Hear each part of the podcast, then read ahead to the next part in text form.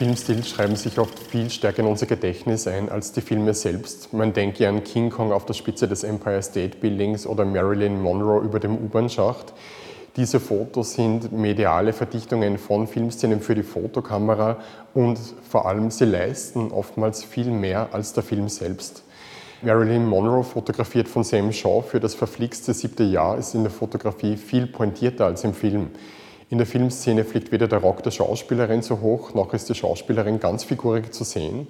Das bedeutet, Shaw verdichtet die Szene für die Fotografie und schafft so eine neue Interpretation des Films.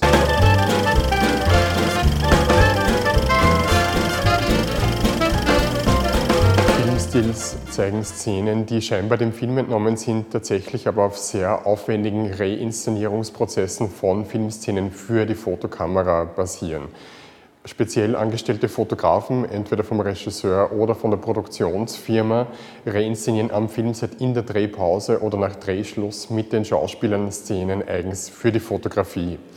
Aufgrund technischer Unterschiede zwischen Film- und Fotokamera, wie unterschiedliche Negativformate, aber auch unterschiedliche Kameraobjektive, sind visuelle Differenzen zwischen Bewegtbild und Fotografie die Norm.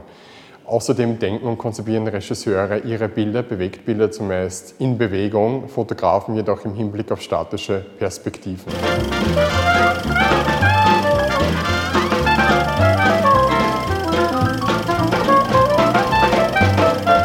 Bis in die 1950er Jahre wurden Filmstils vorwiegend reinszeniert für großformatige Plattenkameras.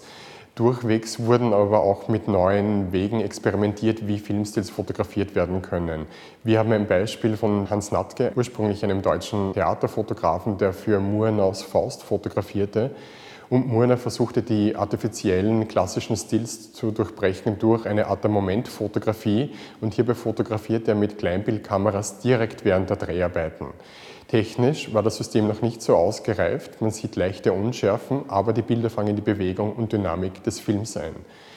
Speziell im europäischen Autorenkino wurden auch Kleinbildkameras verwendet. Im Unterschied zu den amerikanischen Kollegen der europäischen Fotografen wurden in Europa nicht mit Plattenkameras fotografiert. Liegt auch an dem europäischen Autorenkino. Man weiß, in der Nouvelle Vague, die Dreharbeiten wurden spontaner. Zum Beispiel auch Jean-Luc Godard produzierte seine Filme außerhalb von einem Studiosystem. Und das brachte auch Freiheiten für die Fotografen mit sich. Sie mussten sich nur mit dem jeweiligen Regisseur akkordieren und entstanden vor allem ursprünglich oftmals der Reportagefotografie. Das bedeutet, sie waren daran gewöhnt, über das Einfangen eines repräsentativen Momentes den Kern oder die Essenz eines Ereignisses wiederzugeben. Raymond Cochotier, der Jean-Luc Godards außer Atem fotografierte, hatte bereits Reportagen in Indochina aufgenommen und übertrug seine Methode kurzerhand auf das Filmset.